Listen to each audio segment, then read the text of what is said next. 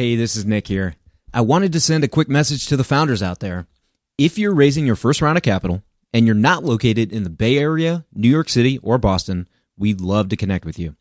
Newstack leads deals for founders that don't fit the standard Silicon Valley profile and are located in undercapitalized areas.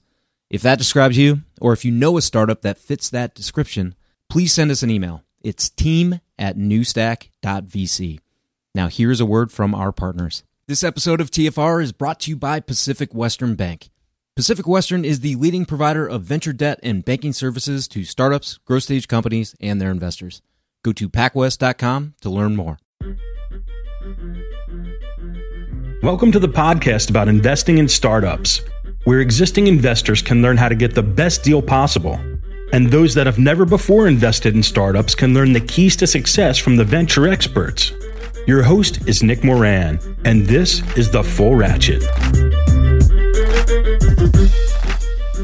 Welcome back for part two of my interview with Anand Sanwal. In this segment, we finish the question set on the Bloomberg for private companies, recap the key takeaways, and finish up with a tip of the week. Today, we will cover how CB Insights organizes taxonomy and filtering with sectors and trends that are not mutually exclusive their version of a FICO score for private companies, Mosaic, and how they obtained NSF funding for it, how CBI assesses if their customers are winning with the data and insights from the platform, other industries and customer segments that can get tremendous value from the data, and finally, if one is a venture capitalist, why are they using CB Insights instead of the other major data players in the space? Those questions and more in this segment. Here's part two of the interview with Anand Sanwal of CB Insights. Before we jump into the NSF, uh, you know, I often hear people talk about how they invest in marketplaces or education or drones or healthcare yeah. or IoT or SaaS or machine learning, yeah. etc. Yeah. But they mention these things all in the same breath. You know, some classify them as sectors while others talk about horizontal themes. Um, clearly, something like SaaS is more of a business model than it is a sector. At yep. CB Insights, how do you think about these categories and also structure the data so that you're not mixing apples and oranges? Yeah, it's a really hard problem. So, industry classification and taxonomy is has probably taken a few years off my life. we, um, you know, we started. So when we started day one, it was sort of SIC codes amazing if we were building a database for agriculture and just miserable for anything high growth. Kind of quickly abandoned that, you know, went to something that was again too high level. It was sort of internet mobile software. And then we went to something much more granular.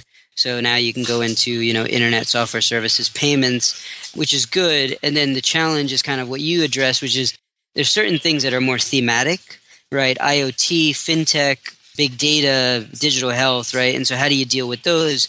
You know, you don't want to introduce a new filter in the taxonomy every six months because of the flavor of the month. Right. Uh, because then, you know, in two years, Nick, you call us as, as a customer and say, hey, Anand, like, what the heck is location based services, right? Like, remember when that was hot?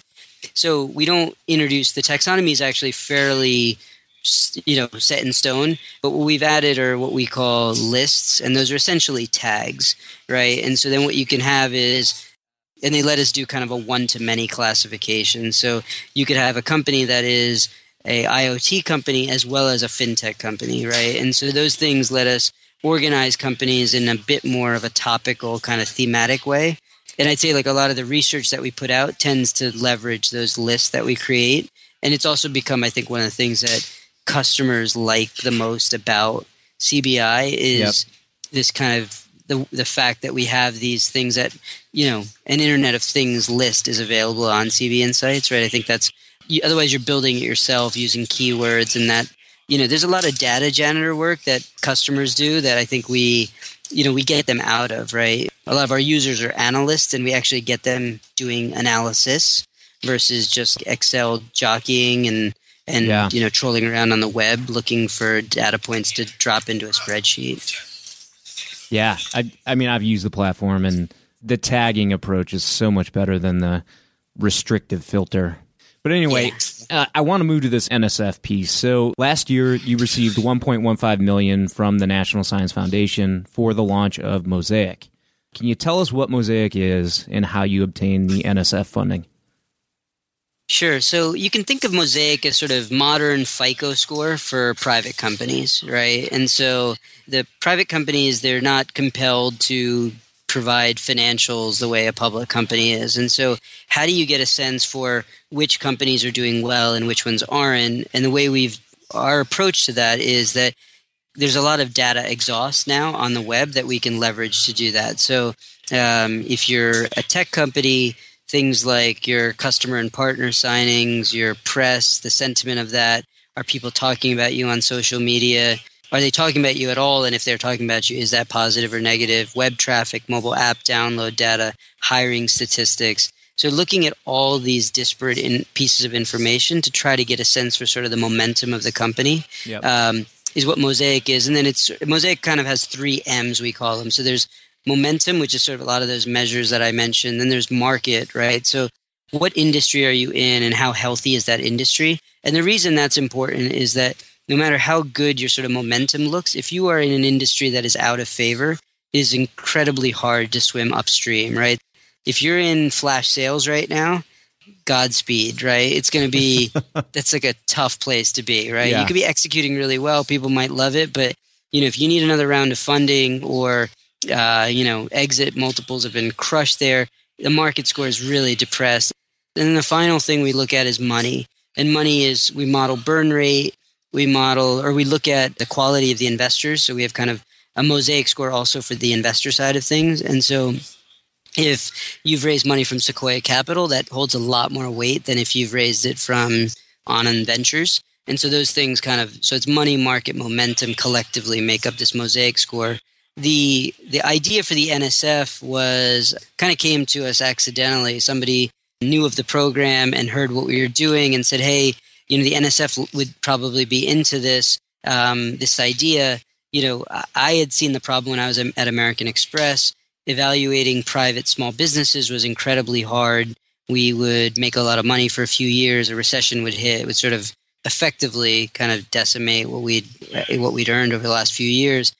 And so we thought, you know, hey, this is an interesting problem. The NSF liked it because if we can help assess private companies at a firm level, then people would take risks kind of understanding the companies better you know then what happens today is economy turns and people say nope we're not lending to small businesses anymore and so like that just lumps this very heterogeneous group of companies together yeah. and so they thought can we give them or can we give sort of the market you know more firmographic or firm specific information that would help people make better decisions on financing of companies or financing and it's not just financing i guess it opens up lots of opportunities right? So if i'm trying to get somebody as a customer you can look at the mosaic score and say okay you know this company looks solid right? So from a an opportunity perspective it's financings it's customers it's partnerships it's m&a i think it opens up a lot of doors. And so the nsf really liked that idea. They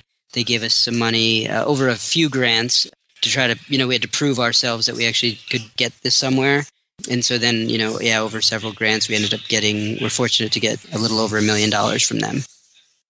It's hard to predict all the applications but i could imagine that this mosaic score you know depending on how it plays out it could be useful to a variety of different customer sets in in different sorts of ways yeah, definitely. I mean, I think you know, as a as a still relatively young company, I think we're gonna we hit, we're gonna hit seventy people on Monday.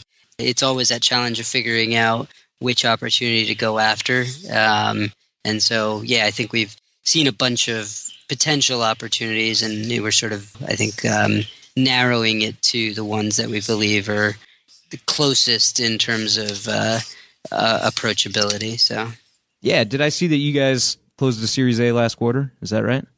We did, yeah. I think we announced that in November. So yeah, we closed the ten million dollar Series A. It was our first uh, first round of, of capital. We'd been kind of revenue funded, as we like to call it, for, you know, otherwise since we started. Awesome. Congratulations on that. Yeah. Thank you. Last thing on Mosaic, I was reading your newsletter, which I'm a huge fan of. I, I read it all the time. It's really well thank done. Um, I was reading it probably yesterday or the day before, and I noticed you picked up on this data point.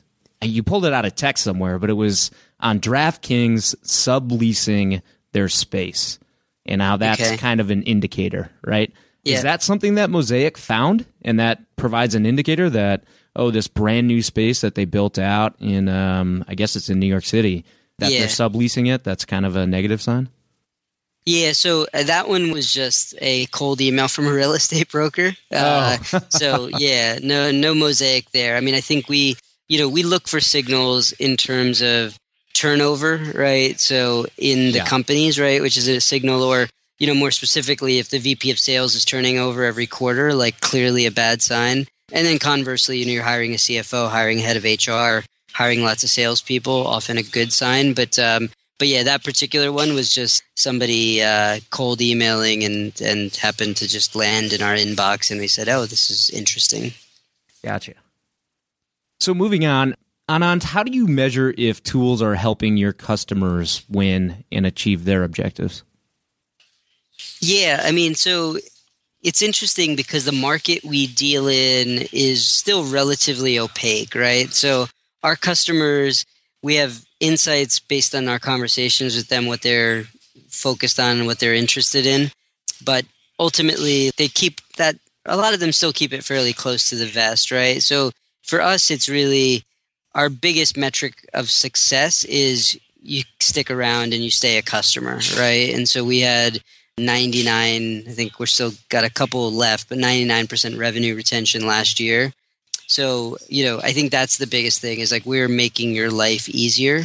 Uh, you know i think it sort of shows up in the fact that we've got 60 customer testimonials and people are really happy with us. But you know it is it's hard to know if somebody was developed a better strategy for their company based on data from us right? We don't have as much visibility into the end product but I think the I think they vote with their wallets, right? And they they tend to become stay customers. We're seeing those customer average ticket with them growing over time. We're seeing us in multiple parts of the organization because they keep referring us to their friends in different business units. So um, because we don't have direct line of sight to how they use the data, I think we have to use those as sort of proxies for the fact that we're doing something right. Yep. So there are other data players in the space. If I'm a VC, why am I using CB Insights instead of one of the other major data players in the startup space or private market space? Yeah, I mean, I think it's a few things. Uh, You know, at the core, the foundational element of our platform, which is the data, is very good. It's the best in the business, right? And so uh, the analogy I, I like to use is, you know, you can paint a Honda, but you can paint a Honda like a and make it look really nice, but it's still a Honda, right? And I'm a Honda owner, so I, I don't mean that in any uh, negative way to to Honda. But what we see with a lot of other data providers is they're just putting a nice shine, sort of a nice coat of paint on crap data, right? And so I think that's the fundamental sort of nugget that we're really good there. We find more deals, the data's got sort of high integrity. And then I think the next piece is how do we help you make sense of the world, right? So just telling a customer that who's interested in payments, hey, here's 734 payments companies that were funded this year. Like, you know, that's still a lot of work, right? Like, how do I figure out who's interesting in that group, right? So I think a lot of the work we're doing on the predictive intel side that helps you get from data to insight to answer um, mhm. is really important, right? So how do I figure out, hey, we want to do a partnership with a company that's working on this problem, but that we know isn't going to go away in six months, right? So how do I kind of use keywords and lists and things to narrow that company list down, and then how do I use Mosaic to figure out which company is the best for me to, you know, we're, and we're not going to tell you go work with this company, but I think we'll take that list of 734 down to 20 pretty quickly, right? And I think like that is a big part of it, right? I think if you just want spreadsheets, I think we just do a lot more than that, you know. And then I think the other big thing, like with a lot of the players in the space, like we're going to be around. Like we're a real company. We're not lighting VC money on fire. You know, we've got a track record of being around. The media quoted us 1,200 times last year. We're a really credible provider who's who just does this. This is our singular focus. Anand, is there anything else you'd like to highlight on CB Insights?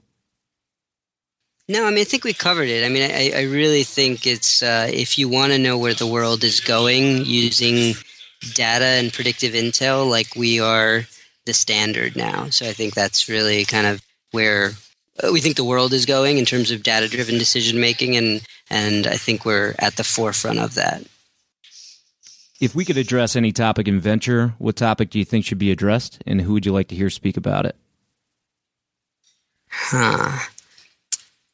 I mean, I'd love to see. Uh, it's not one person, but I'd love to see Bill Gurley and Marc Andreessen debate the the current the current climate. Right? They would never sign up for that. Yeah, they never sign up for that. But there's you know, given the backstory and the history, but I mean that would be um, phenomenal because they're both like super smart folks, and and you know I think uh, I I see like Marc Andreessen's optimism about technology and things, and like I love what we do because like I, we get a sneak peek into all of the big stuff of tomorrow, and then you see Bill Gurley who's has an amazing track record, but who's uh, is obviously more tempered in his enthusiasm. And yeah, if we could, if you could make that happen, that would be that would be amazing. I don't think there's any chance, but it would be incredible. It would be. Yeah. All right, Anand, and finally, what's the best way for listeners to connect with you? So, uh, you know, I live and breathe CB Insights. So, www.cbinsights.com. We are at CB Insights on Twitter. We're relatively entertaining on Twitter. And as Nick mentioned, sign up for the newsletter. We got 123,000 people on it, growing by a thousand wow. plus a week. Um, wow. So, yeah, sign up there. And if if you like snark and graphs, uh, we're the place to be. Well, Anand, thank you so much for coming on. Thanks for the time today. I know you're a really busy guy, and uh, any Series A, Series B, or early stage investors out there in the audience, if you haven't checked out CB Insights, um, you should absolutely do it today. So thanks so much, Anand. Hope to connect again soon. All right. Thanks, Nick. Take care. At this point, if you're a VC, you've heard of Carta. You've probably even accepted securities from a portfolio company on the platform. It feels like every new company is using Carta, and there's already 16,000 VC backed companies on the platform. They also offer tools and services for VCs like fund administration. Carta has an army of fund accountants delivering high quality service and dedicated teams of engineers, constantly improving the functionality of their user friendly investor platform with in app quarterly reporting, real time fund metrics, LP portals, and more. It's also easy to switch from an existing fund administrator or to augment your in house team with their service. Learn more about their services at carta.com forward slash investors. And this episode of TFR is brought to you by Pacific Western Bank. Pacific Western specializes in providing financial services to startups, growth stage companies, and their investors, helping to navigate financial obstacles by providing access to funds and expertise. Pacific Western's customized products and team of venture banking specialists provides a banking experience designed specifically with startups and VCs in mind. If you run a tech company or if you invest in tech companies, it's strongly advisable that you build a relationship with the folks at Pacific Western. Go to pacwest.com to learn more.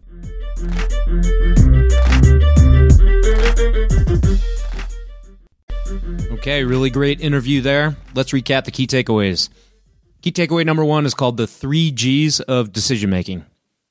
Early on in Anand's career, he noticed the three primary ways big corporations were making decisions gut instinct, Google searches, or guys with MBAs.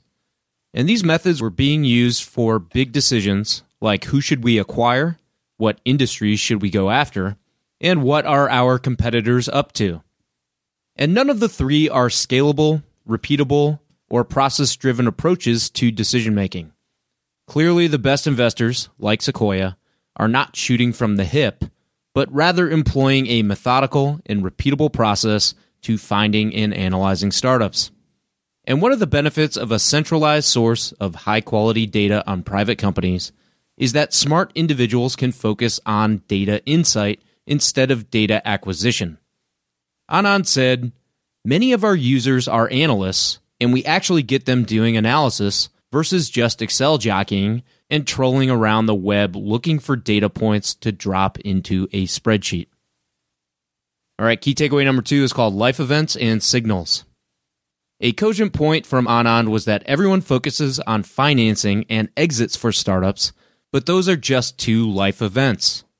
CB Insights is perpetually gathering signals and looking at all the life events of a company. Examples of signals that they measure include customer and partner signings, press, volume of social media activity, sentiment of social media activity, web traffic, mobile app data, and turnover. And even more specifically, an example that he gave is that they monitor if the VP of sales is turning over every quarter. It's clearly a bad sign, but to the untrained eye, that may look like the company is hiring high level sales talent at aggressive levels. This could be a false positive.